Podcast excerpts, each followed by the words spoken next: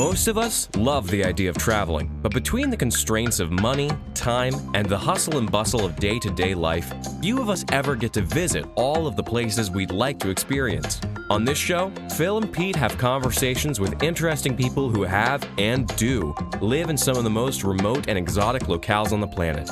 Together, we'll travel the world from the privacy of your earbuds in Vicarious Encounters. All right, and welcome. It is good to have you here on Vicarious Encounters. I'm Pete. And I'm Phil. And today we have our special guest, Nate Geraru, who's going to be talking to us a little bit about life in Chad, which I barely know anything about it. I'm really looking forward to hearing some more about that. But first, let's hear a little bit about Phil. What's going on in your world these days, Phil? Well, honestly, the most recent thing that was going on, I got a new board game in the mail. This is a recurring theme in my life, but I got one specifically based on Minecraft. And so I set it up, I taught it to my children, and then I came upstairs. And instead of watching television or playing on technology, they are currently playing a board game, which is an exciting development in my life. And this is going to mean very little to very few people, but I need to say to the one inquirer of mine who wanted to know, I am in fact recording this podcast barefoot. Okay, well, I am also barefoot as I record this podcast, and I can't imagine who in heaven's name would even want to know. But yeah, well, for my part, last week I had the opportunity to do something that I've only done one other time in my life, and that is to go to a Brazilian steakhouse. And let me just tell you, if you've never had this experience before, it is a whole new variety of gluttony. It just takes gluttony to a whole different level. You have guys they refer to as gauchos who walk around the room with meat on a spit, and they ask you if you want it. And they just keep bringing it and bringing it and bringing it until you can't hold anymore. They've got lamb and sirloin and filet mignon and pork and chicken, and it's just absolutely ridiculous. I'm pretty sure that out of the little food bar that they had up there, there was a rainbow coming out of the big bucket of bacon. So it was definitely a great culinary experience. I was there to celebrate anniversaries of some good friends of ours. So definitely some good stuff. That sounds amazing. I actually had that experience for the very first time back in December. We traveled with some friends up to Des Moines, which is maybe one of the most underrated cities in the country. It is absolutely beautiful. There's all kinds of cool stuff to do. Love Des Moines, but I find myself embracing the term meat sweats. That's fantastic. Well, we have with us today, Nate Geraru. It is great to have you with us. How are you? Oh, good. Thanks for having me on. Absolutely. So I know you were at least in Chad. When were you there? So I was born there, and then I came to the States when I was about 3. Then I moved back at age 12, spent a few years there and left really after my sophomore year of high school. But I spent part of my sophomore year in West Africa as well. So really that age between 12 and 15 when I was there. Okay, so you have a perspective from some of your childhood. So give us a picture, like if we were there, we were kind of looking at Chad. When you think about Chad, what does it look like in your mind as you picture that place? It's desert, so it's dry, very dusty. So if anybody's ever been to the Middle East, it's very much that type of vibe, that type of environment. You know, Chad has a large Muslim population, though it is not an Islamic country. It's very much dominated by people of the Islamic faith. But you know, you have dusty roads, you have a few, I'd say probably 5 or 6 skyscrapers in the main city. So not, you know, a mega city type. I think there's only 15 million people in the whole country. When I was there, it's probably way less, probably 11 or 12 million. So very sparsely populated. The northern part is absolutely desert. And you have the Tibesti mountains up north. So the north of Chad is bordered by Libya. Right. And then you have Sudan, over on the east, and then, you know, Niger, Nigeria, Cameroon, kind of towards the west, and then Central African Republic to the south. And then as you move further, N'Djamena is really towards the southern, the middle part, I would say the lower middle part. And then as you move towards the southern part of Chad, it becomes more savanna and more green. less dry heat, more arid heat. And that's as you're moving to Central African Republic, which is getting into, the tropical rainforest type of topography. But yeah, so that's kind of the topography, and the population is pretty much centered in N'Djamena, which is the main city. Okay. So what do you love about the country? What do you kind of think, man, I just really love this about Chad? Yeah, I mean, I think it's general in most African countries, but Chad especially is hospitality. That's a double-edged sword sometimes, but it's you're never intruding, right? You can be a guest for the first time or the 100th time, and there's always a warm welcome. There's always a place for you to sit and kind of gather with friends and family or complete strangers that you just met at the airport or at the taxi stand, and you need a place to kind of go, and that can turn into a feast, kind of on the drop of the hat. But I would absolutely, Chadian hospitality is renowned and known, and I've lived it. I've been on both sides of that equation. So yeah. Just another question about the topography. Is there a sizable portion of it that is uninhabitable? Just hearing you describe it, you say most people are living in one center. I wonder, is there part of it that's so desert that no one lives there, or how much of it is that way? Well, the majority is desert. So if you look at it, as you move north from the capital city, N'Djamena, you're going right into the Sahara Desert. So uninhabitable it just depends. So are the nomadic tribes that live up there. So there are people up there that are nomads or people that are from the area, and they make it work. And there are cities up there that have the solar panels, the wind panels. I've seen some cities. I've never been up that far north. I've seen pictures, for the long time in the late 70s and 80s, it was a lot of civil war and a lot of unrest up there. So a lot of the rebels and rear bases were up in the northern part of Chad. And so it wasn't like the place you went really to do any tourism. It was just a place to, if you weren't from there, there was very little reason to be there. But there are large nomadic tribes. And as with a lot of African countries, a lot of people that move between borders, which, are just really porous. So,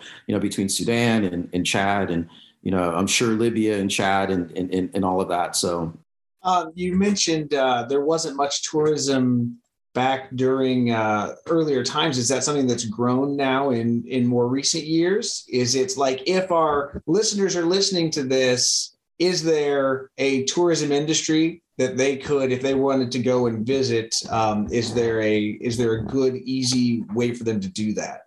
Short answer is no. I think there are people that I've been doing tourism, like in the early 2000s, oil, ExxonMobil moved in. There was a big oil project, and that brought in a lot of foreign money, foreign companies, foreigners, period. But, Chad is probably one of the most difficult places to get to expense-wise. I know at one point it was one of the most expensive tickets in the world. And if you look at the some of the most expensive cities rated for expats, N'Djamena, Chad is always on that list. It's a landlocked country, so no access to ports. So everything has to be flown in or trucked in. So that just makes things expensive. There are some parks. There are some, wildlife parks. I'm in Chad. There's one in north of the city. I can't remember the name off the top of my head.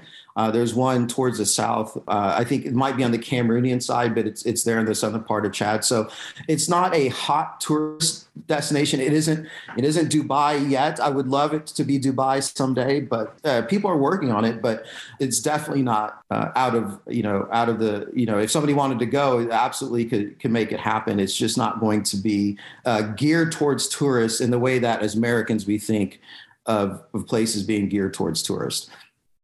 Okay. So basically what you're telling us then is that you are currently our conduit into knowing and understanding Chad better. So I guess that makes me feel pretty good that maybe people are going to get some insight they may struggle to get otherwise. So let's say Pete and I were going to visit Chad specifically because you were there and you wanted to show us some things. Tell me, what would you show us? What will we see? What would we eat? Where would we go? So yeah, you would definitely have two options of coming in. You probably go through Europe on Air France and Paris down to N'Djamena, or there's a few more conduits now. Ethiopian Airlines you know, via Ethiopia. You can go through the Middle East via Turkish.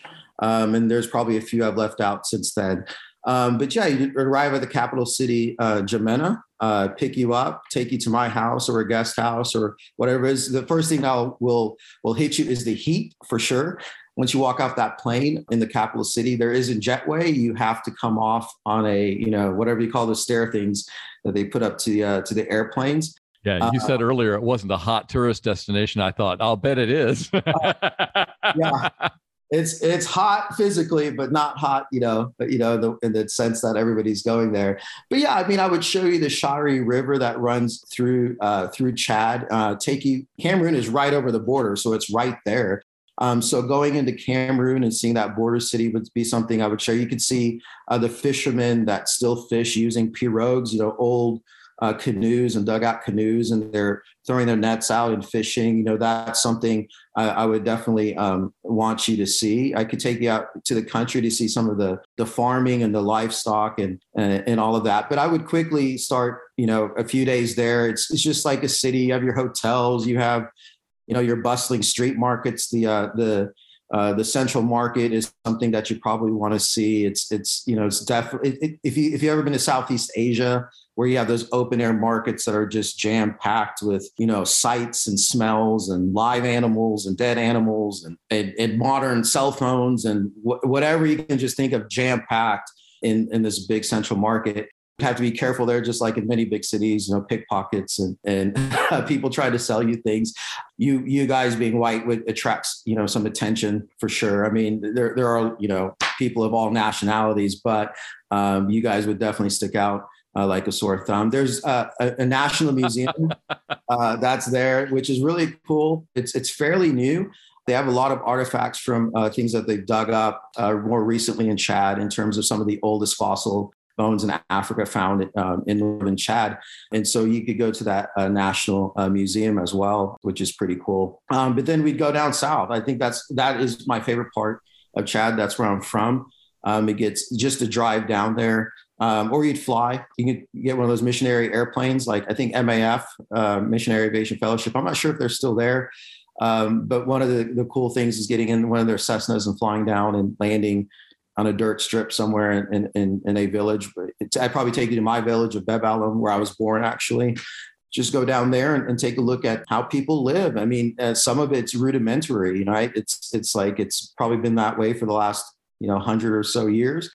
And then you'll see a cell tower right in the middle of a village, or it's just really a strange juxtaposition of seeing that. But you'd probably see a little bit of wildlife there. But mostly the big attraction would be the people, the culture, the groups, the interactions, to see some of the natural beauty that's up north. That's the Tibesti Mountains, the Wadai, the big oasis, that type of stuff that you would think Middle East, camels, that stuff. I probably wouldn't take you there. I'm not very familiar with that, but I would find somebody to take you there. I have plenty of family and friends. My sister still works at the U.S. Embassy in Chad. So I would definitely have you guys go up there and see that. And that's where you'd probably get on a camel, do the camel ride, go see a true oasis in the desert and see what that's like. See some of the mountain landscapes up there. If you look at a picture of the Tibesti Mountains, they really look like, I'd say like Utah or something like that. Those type of rocky mountain structures. So I was going to say, I was actually just looking up pictures and it reminded me of my family vacation to Utah just a few years back. It was very similar to that. Yeah. Okay, so you had talked about the cultural center, and so that's my next question for you. We actually, I feel like in America, we have a tendency to just say Africa, right, and then leave it at that. So what makes Chad, Chad? What makes it different than other countries in Africa? Yeah, that's a good question. It's landlocked. It's small. It's smaller than most other African countries, though it's big in terms of physical land. It's one of the biggest ones with Sudan and Congo and all that. But population wise, it's a bit smaller. I would say, Chadians are a bit more, hardy, more, they're tough. You have to be tough with all the geopolitical unrest that's been happening over the last 20 or 30 years. We have one of the most battle-hardened armies on the continent. I don't know if that's such a positive thing, but it truly is. They've been using Chadian forces in West Africa and North Africa to combat terrorism. The French army has one of its largest air bases there for rapid deployment throughout the entire continent. And so Chad has been part of a lot of anti-terrorist groups. So it's a very, I would say Chadians are hardcore. And my brother would always say, Chad is real Africa. If you want to go to light Africa, go down to Zambia and Tanzania and, you know, that type of stuff. My brother was just there, lived there for a year and said, yeah, that's Africa light. That's Africa for the beginner. Chad is more of an expert level in terms of you just have to be tougher than most and have to roll with the punches. Have a good time, but you definitely have to get out of your North America mindset very quickly. Oh man, do I love that perspective. So if you're listening and you want to level up your tourist capacity, this sounds like the place to go. Yeah. So you mentioned that you might take us to your village, and you also mentioned earlier that hospitality is a real trademark here as well as elsewhere, but here also. And I'm just kind of wondering, if we did go to your village, what would we likely eat? So you would eat bull. So it is a gelatin porridge type of a meal where it's made out of millet or rice or flour, or somewhat a combination, and then a sauce, like a gumbo sauce or a fish sauce with meat or dried fish or just a sauce. And you tear a piece of that off and you dip it in rice, goat, lamb, beef. Insects, if you're into it, one of the questions I saw was around insects, grasshoppers, locusts, if you want to call it that. And they're massive. There's a season where they're caught and fried, and they have that in the capital city too. So it's not just would be my village, but it's fried and sauteed in oil, sometimes palm oil, sometimes just regular vegetable oil, to a crispy level. I was never a fan of it, but there are certain people in my family that love it. I'm not an insect person at all. Meat, yes. Fish, yes. Insects is where I draw the line. So yeah, insects just bug you. I get that. Yeah, yeah. I saw the same thing in Thailand once, just insects in the market. And I was just like, it's just not my thing. And there's also a termite type of insect that, you know, those flying termites. And I remember as a kid, when we used to go there on vacation, we were living in the States, you know, at night, they'd bring these lamps out in the village and attract these termite things, and they would catch them and soak them in water, right, to keep them from flying, and then tear the wings off and saute them. And it smelled almost like peanuts being roasted, something like that.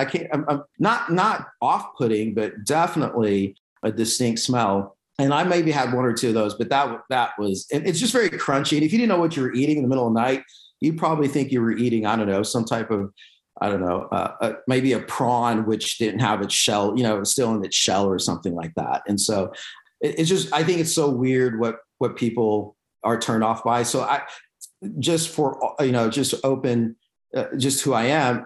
I don't eat lobster either, because I look at a lobster and I look at a cricket and there's not a lot of difference to me, right? It's lobster is the bigger version of a bug. So, absolutely. You know, so people here will eat lobster without thinking about it, but won't touch a cricket. And both of them are just as ugly as appetizing to me. So, so what's something that you do particularly enjoy eating that's Chadian? Yeah, there's one. I don't know if it's just unique to Chad, but it was there. It was called mishwi at the time. And it's like you take a goat it was goat mostly. I don't think they've done lamb, but you take a goat, you know, they slaughter it, they empty its insides out, and they stuff it with rice or couscous and eggs and vegetables and all kinds of interesting stuff. And then they roast that thing whole. And, you know, you take it to a local roaster that has the oven, and he would roast it for you and then bring it in. I would definitely do one of those at Mishri parties. I've heard, though I've never been a part of that, they do it with camels. I think my mom was telling me one time that there was where one of her friends, they had a house where they did it with a camel that they stuffed with a goat. And they stuff the goat with the chicken, you know, and so it's just like this, I don't know, the triductan version. I say it's the Chadian turducken version.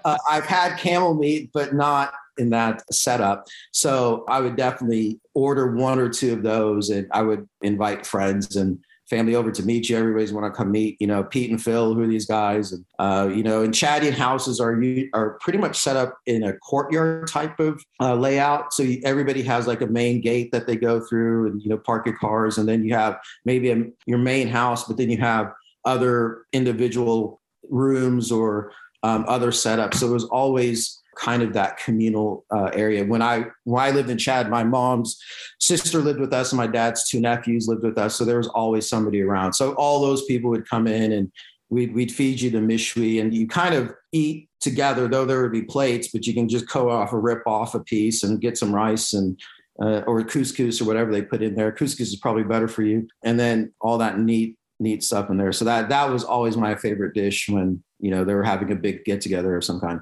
So I feel like Americans have really missed the boat when it comes to goat meat. Every time I've had it, it's been absolutely delicious. And I don't know why we don't eat it here. We eat lamb. I don't know where the disconnect is, but yeah, goat is fantastic. It's probably one of the things I know you can get here in the Metroplex, but you know, you definitely have to find an African restaurant and go.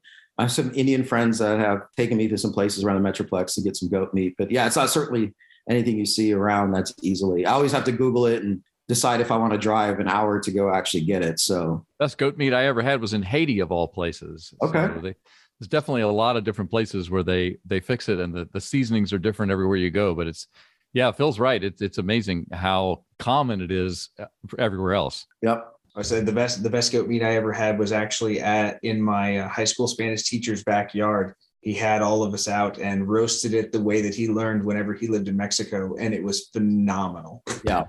Yeah. If you roast it right, it's amazing. Well, I realize I'm showing my ignorance here, Nate, but tell me about the languages that you spoke growing up in Chad. I don't even know what is spoken there. I assume French, since you mentioned the mm-hmm. French having a base there, but are there other languages? Yeah. So the two national languages are French and Arabic. And so in the schools, it's French or Arabic schools. And then the trade businesses. So you know, not your local market, you know, your corner store. A lot of that is going to be Arabic. Chadian Arabic is what I've been told. I have a few American friends that have lived in the Middle East, and I've been to the Middle East with them, and they said, yeah, they Chadian Arabic and Middle Eastern Arabic. There are some differences. They're understood. I'm guessing it's like British English versus U.S. English or Canadian French versus you know French. But those are the two main languages. So I went to school. 8th, 9th, and 10th grade were entirely in French for me. I had to switch. In the 7th grade, was homeschooled and then was tutored in French, had to learn French to switch into the French system. So very closely tied the schooling there. And then there are hundreds of tribal languages and dialects. So my native language is Gambai. That's the name of it. So that's Gambai is spoken by the Gambai tribe from the South, one of the largest tribes. And so I grew up, I understand it perfectly, though I don't speak it, which is interesting because when I was in the States, my parents would speak Gambai in the house, but we'd respond in English. So I ended up in a situation where I understand it completely, what's going on. I just would respond in French. And so that's, you know, and my grandparents, they spoke Gambai, both sides, both passed on now, but they spoke only Gambai. And so I had to make an effort when I was speaking to my grandparents in Gambai. They didn't really speak French. But French and Arabic are the two national recognized languages. And of course, English from an international perspective, the hotels and that type of stuff. And again, like I said, Exxon was there. So a lot of American companies have been in and out in the last 15 to 20 years. So a lot of Chadians, you know, were in Houston or in the States now. And so you'll find English if you really need it. But French is definitely helpful.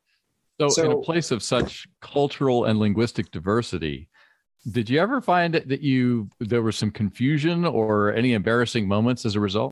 Oh, yeah. You know, I was thinking about that plenty. I'm just trying to even think of ones I can share that I mean, I think for me, Gambai is a tonal language, you know, and so the same word can have a different meaning depending on the tone. And so I am tone deaf when it comes to singing and anything else. So it was always so hard for me to get those words right. So The word for moon, sauce, month, it's the same word. It's just how you say it that's different, right? So I said, give me some sauce. And they're like, why do you want the moon? I'm like, no, I want sauce. was like, that's how you say sauce. But I'm like, it's the same word, but it's just how you put the tone on it. That's different. So nine, I can't even do it now. I'm so embarrassed, but like moon, sauce, month, same word. I think there's actually four different meanings. And what's embarrassing is my mom's a linguist. She's a trained linguist. So to have me as a son that can't do that is, you know, is fairly embarrassing. But yeah, there have been moments where I've tried to say one thing and came out completely different, had the word right, but completely different tone was completely off.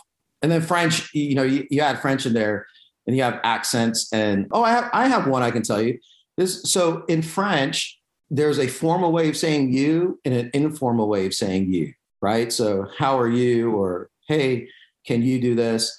And so my first year in the eighth grade, I went up to a professor and I used the informal way on accident, not the formal, respectful way. And his reaction was so, to this day, I just remember the negative, like, how can you insult me this way? And I think he just got up and walked away and was just treated me with disdain the rest of that trimester. And I remember going home to my mom, I said, Mom, what did I do? I asked him a question and she says, how did you ask it? So I told her. And she said, yeah, you don't ever use that tone, that version of you with your professors. And just to be safe, when you interact with somebody, you use the formal one, and then they'll say you can use informal and you switch it over. So it's just this complicated world where in English, you say you, hey, how are you doing? You know, can you help me with this? Whereas in French, it's this whole section. It just floored me. I said, man, this is way too complicated. So especially for an eighth grader, you're like, what is going on right now? So, so now that you live in the States, what do you miss about Chad? Well, you know, to be frank, I've lived in the States more than I lived in Chad. And so I think, you know, I've been back and forth. My family, my dad was here a week ago, just went back to Chad. So a lot of connections. I had planned to go back in the last couple of years, but I was like 3 or 4 years ago was the last time I was there. You know, I would say just more of the laid back pace. It's almost too laid back for me because I'm so used to kind of the pace here in the United States. But it's definitely one of the things that allows me to slow down. So one time in 2009, I took my wife, Sarah, and Sophia. She was 4 at the time. And we went to Chad and we went for about 4 weeks. And I had just come off. I was working for this startup. I was burnt out. I was tired. Just kind of discombobulated. And I remember we flew through France. We had some family there, spent a week doing some work. And I left my BlackBerry and my computer and everything in Paris. And I got to Chad and I bought like this Nokia type of burner phone that had no internet, none of that. And we just spent a lot of time in the South where I'm from, which is even slower, right? And electricity was, you know, we stay in this place where some days you'd have electricity and the satellite would work, but the water wouldn't work. And then the next day was the complete opposite, right? But it was fine. And they had like this internet cafe, but you'd go and have to pay like, it was so cheap. It was like maybe $1 for an hour or something, but it was incredibly slow. So when you try to pull up anything to communicate with home, it was slow. So it just had to slow me down. And I would say, you know, even in my own family, those who live in Chad versus those who live in the United States, the pace is so much more different. You're not rushed. There's not that type of anxiety that you feel in the United States where you just have to fill your time with things. In Chad, you can go at your own pace and things will happen. Things will happen and when they're supposed to happen. One of my favorite phrases from my Chadian friends is "pas de problème," "pas de problème," like "oh, no problem." Where, you know, in the United States is like everything is a problem right now and needs to be fixed right now. So what's something you do appreciate about the U.S. that you didn't have access to while you were in Chad? I mean, there's a lot. That's a good question. You know, I think stability is probably a good one. You know, I think people here don't understand always what they have. And I think we get riled up here in the United States for things that are not really problems. And perspective really isn't. You know, you can wake up and you go to school, you take your kids to school, come home without really having to think about what's the geopolitical issue going on today and when can that go south? So there's been a few times where there's been attempted coups or, you know, something's gone south and you start to realize the importance of reliable infrastructure and reliable markets and reliable Just the reliable, boring things of life that nobody ever thinks about until it's gone. Right. So think about your roads, think about your water, think about, you know, a couple of weeks ago, the city of Arlington was out here, dude, there's a water main break. And so all the water pressure in our house was gone. And Sarah's like, is there a problem? We found out it's our whole neighborhood. And you would think it was like, I don't know, the apocalypse, the way some of the neighbors responded. And I'm like, but it's just a water main break. It's not that big of a deal to get to, or Ice-mageddon, right? Think about that. What happened there was eye-opening to me, and just how much we rely on electricity here in the United States. And we had, you know, two families from church come live with us. And we, at one point when they didn't know if the water treatment plants were going to make it, we're filling our tubs with water. And even Sarah and I, she's American, but she's grew up in East Africa, Swaziland and Kenya. And our first instincts were like, fill the bathtubs. Before anything happened, you know, our friends came over, why do you have the bathtubs filled? Because, oh, we know what this is like when you might not have water for a few days. Like, we've gone through this, through these exercises before. Just our instincts will kick in weird ways where we're like, we're not even sure why we're doing it, but we do it anyway. So that was eye-opening. So I would say what I appreciate about the United States is consistency. It's so consistent, it's boring. And that's a luxury that we have. How do you think living in multiple cultures has impacted you as a person? Oh, it's impacted me greatly. It's given me a perspective on things that I look at. And when things come, whether it's my personal life or how I'm raising my kids, it's always like, there's always a different side to this. And sometimes there's a good reason why they're not agreeing with you, or there's just a perspective that you're not seeing right now. And it's best to walk over. And even if you disagree, you walk over and you try to understand that person's perspective and where they're coming from. And you still may disagree, but just that journey to walk over to them, kind of get into their shoes, their cultural mindsets, and then come back is always helpful. The United States is a cultural mix. I was in Seattle a couple months ago. It felt like a different country, you know. Finished my last 2 years of high school up there. My brother and I went to see friends, and literally, and the stereotypes that some of their friends had about Texans was wild, right? And they were serious. And I was like, yeah, that might be parts of Texas, but Dallas, Fort Worth is pretty cosmopolitan and pretty international, and people from all over the world. I'm like, really? I'm like, yeah, come to Texas, come see.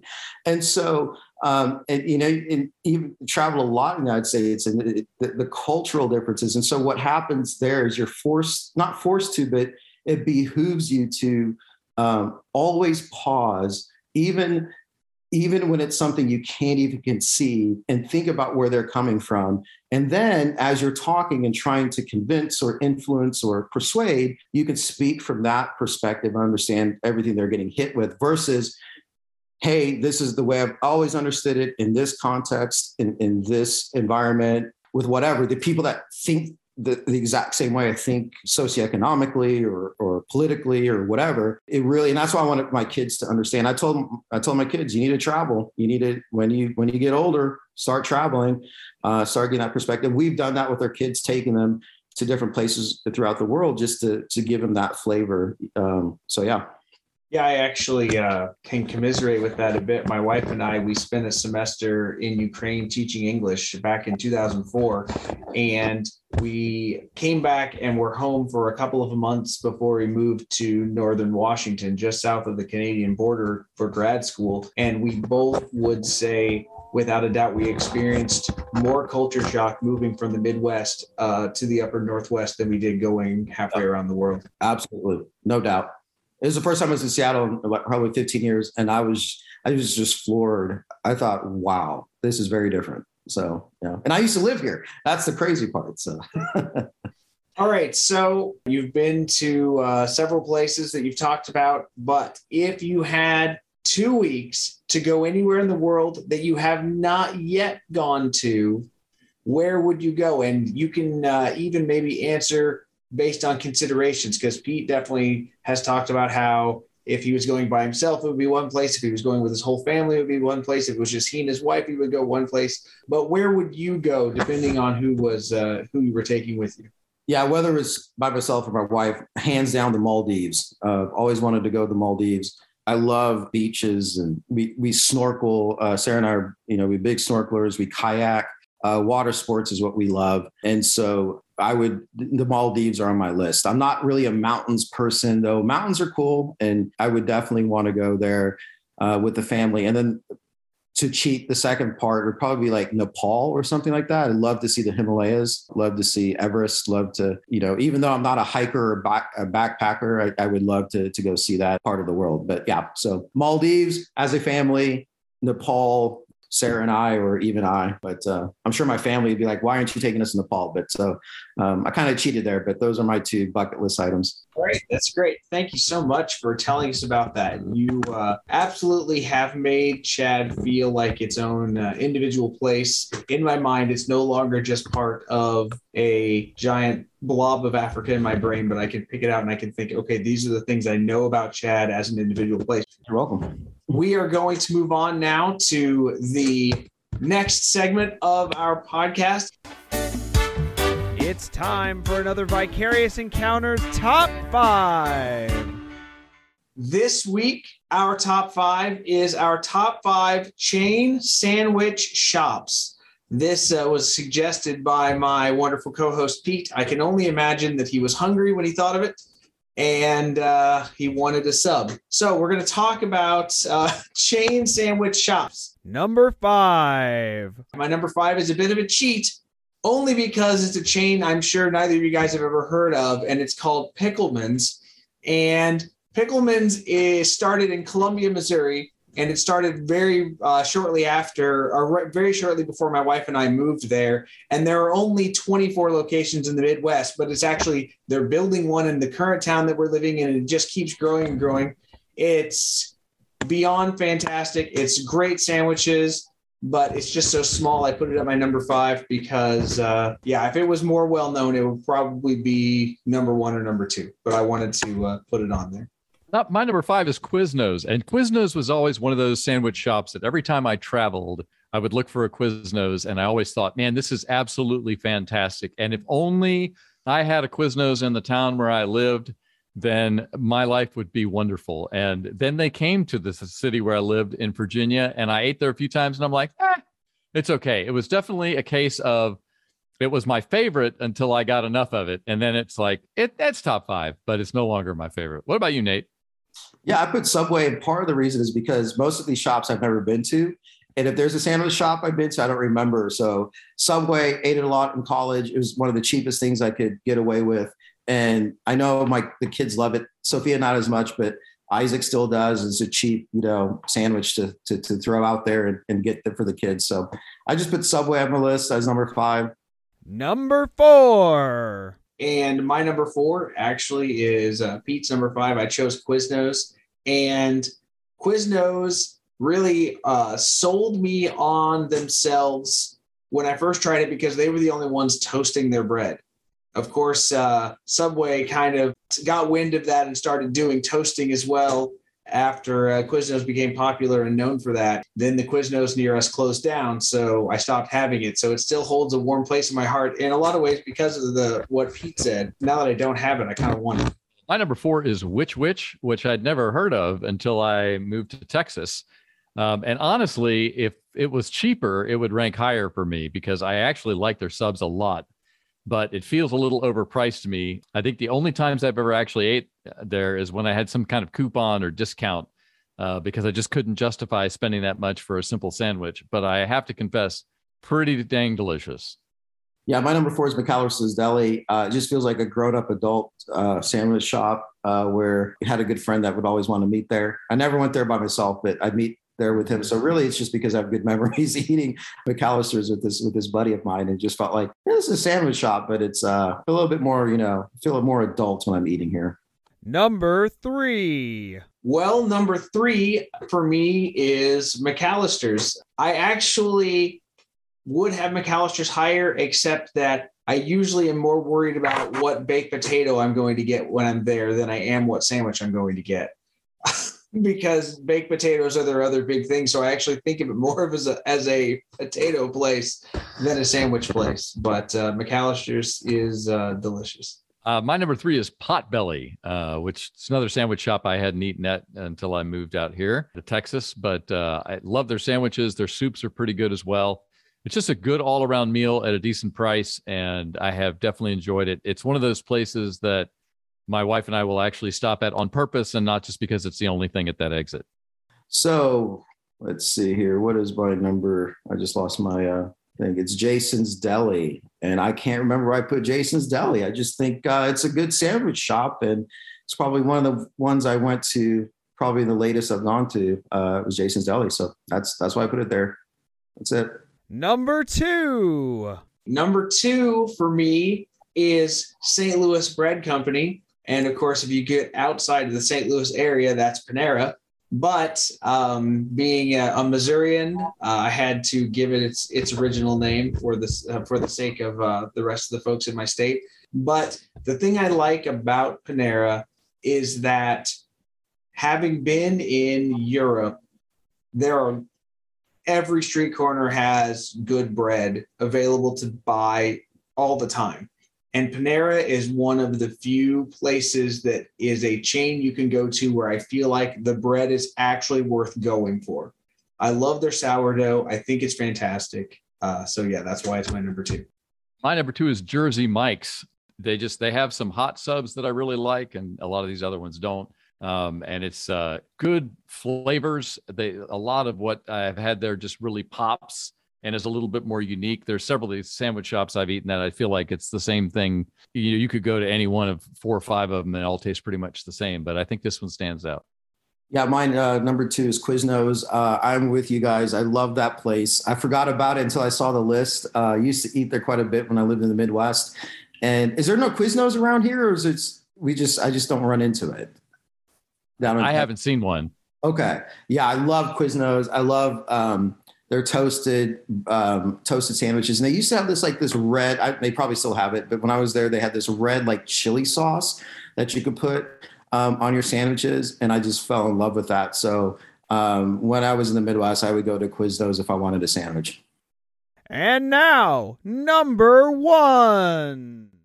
For number one, I chose what is by many going to be potentially considered a bland or boring choice, but I will defend it. I chose Jimmy John's, and I will tell you why, because Jimmy John's knows what they want to do and they stay in their lane. They say, this is what we have, and this is what it tastes like. Either you like it or you don't. And it's great because they got themselves really good at doing this one thing. And if I'm going to choose a sandwich, it's going to just be a ham and cheese sandwich with lettuce and mayo. That's all I need. And it's perfect. The bread is great. And yeah, it's great. Okay. Well, I have to jump on that since you gave me the invitation. Boring. Holy cow. Jimmy John's is a great place to go if you're allergic to flavor.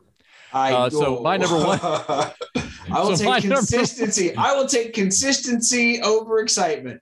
It's true. And pudding has a certain consistency, but I don't care for it.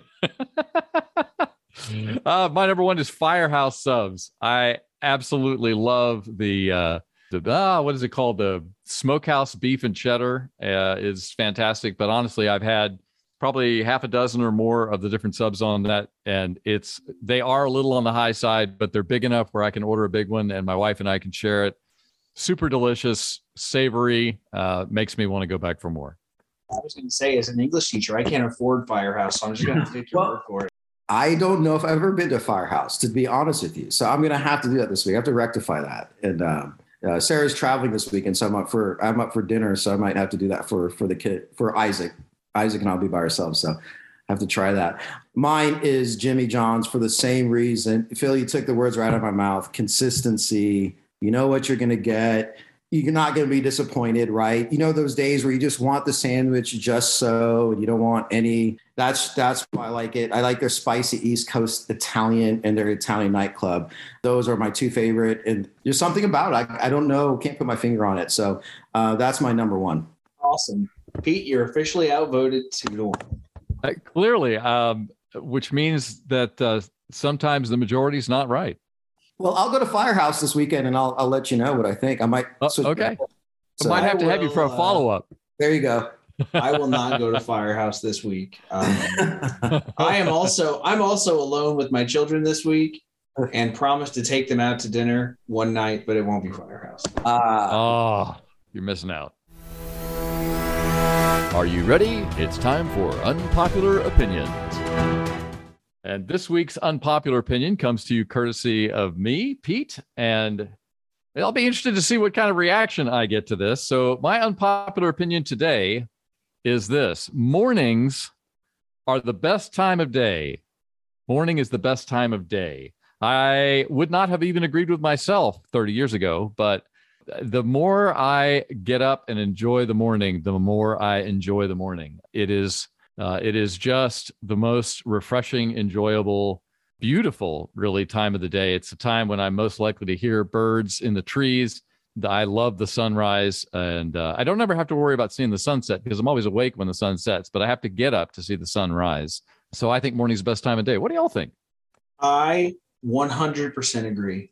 I've been a morning person my entire life, like to the point that, you know, we're recording this podcast and it's almost 8:30 now. It's about an hour before I need to go to bed because I can't handle it anymore. I am... To be clear, 8:30 p.m. Sure. But, you know, I am my most productive in the mornings. I like to get up at 4:30, 4:45 and get my workout in. And then I go to work early, and I'm always at work earlier than everyone else by, you know, half an hour or an hour easily, because I just get the best work done. When I have to do things in the afternoon, I'm terrible. Like, I'm ready to take a nap anytime after 1 p.m. So I completely agree. I love the mornings. Yeah. So being traditionally a night owl, I agree the older I get. So I have switched my schedule to be up early mornings. It's quiet. I can get my thoughts going. A lot of my day is done in those few hours before the kids get up. And then I take to school in the mornings. It gives me that. And I work out of my house. So it gives me that time to transition into the workday. And so every year as I get older, mornings, I love mornings, but talk to me probably less than 3 or 4 years ago, I would have told you you're out of your mind. And I was always a night owl in school, and it helped me out when I was working with international teams. Loved it, right? Just up throughout the night and then sleep in. But now I am definitely more of a morning person. I'm with you, Phil. About 9:30, I turn into whatever, incoherent and just ready to put my head on a pillow. So I am probably the next 5 or 6 years, I'm going to be staunchly on the morning person side. So I, even to the point that I would get made fun of in the dorm in college, because at 9:30 I was going to bed and everybody else is just up being loud and obnoxious. But as long as my roommate didn't bother me when he came to bed, then I was fine. But yeah, I unfortunately, the negative in my life right now is that I have raised two morning people as well. And so what used to be full of quiet and solitude is now full of three of us instead of one of us while my wife sleeps in. Got it. Yeah. And I think that's, for me, it's just that solitude and that quiet. So for me, it was always the night, and now it's the morning. So maybe the unpopular opinion I should have made is that Jimmy John's is not very good. Well, it would have been more unpopular. Well, at least in this group. But, you know, I know there's probably a lot of folks out there listening who have a very different opinion. We certainly invite you to share your opinions with us. Please feel free to email us. Contact us on social media. We're on Facebook. We're on Twitter. We're on Instagram. Love to get you to weigh in and tell us a little bit about your opinions. Or you might have a top five you'd like to hear or share, or an unpopular opinion you'd like to share that we can comment on. Feel free to reach out to us. We would love to add that to our podcast. If you run into one of our commercials on Facebook or you like the page, please consider sharing that with your friends or other people you know who might be interested in the different places of the world and might like hearing about those places and the other nonsense that we spew around here about why Jimmy John's isn't good. I don't understand Pete at all on this, honestly. But once again, we want to thank Nate for his time. It has been a fantastic episode. Thank you so much, Nate. Yeah, thanks for having me. Appreciate it. And Pete and I will see you next time.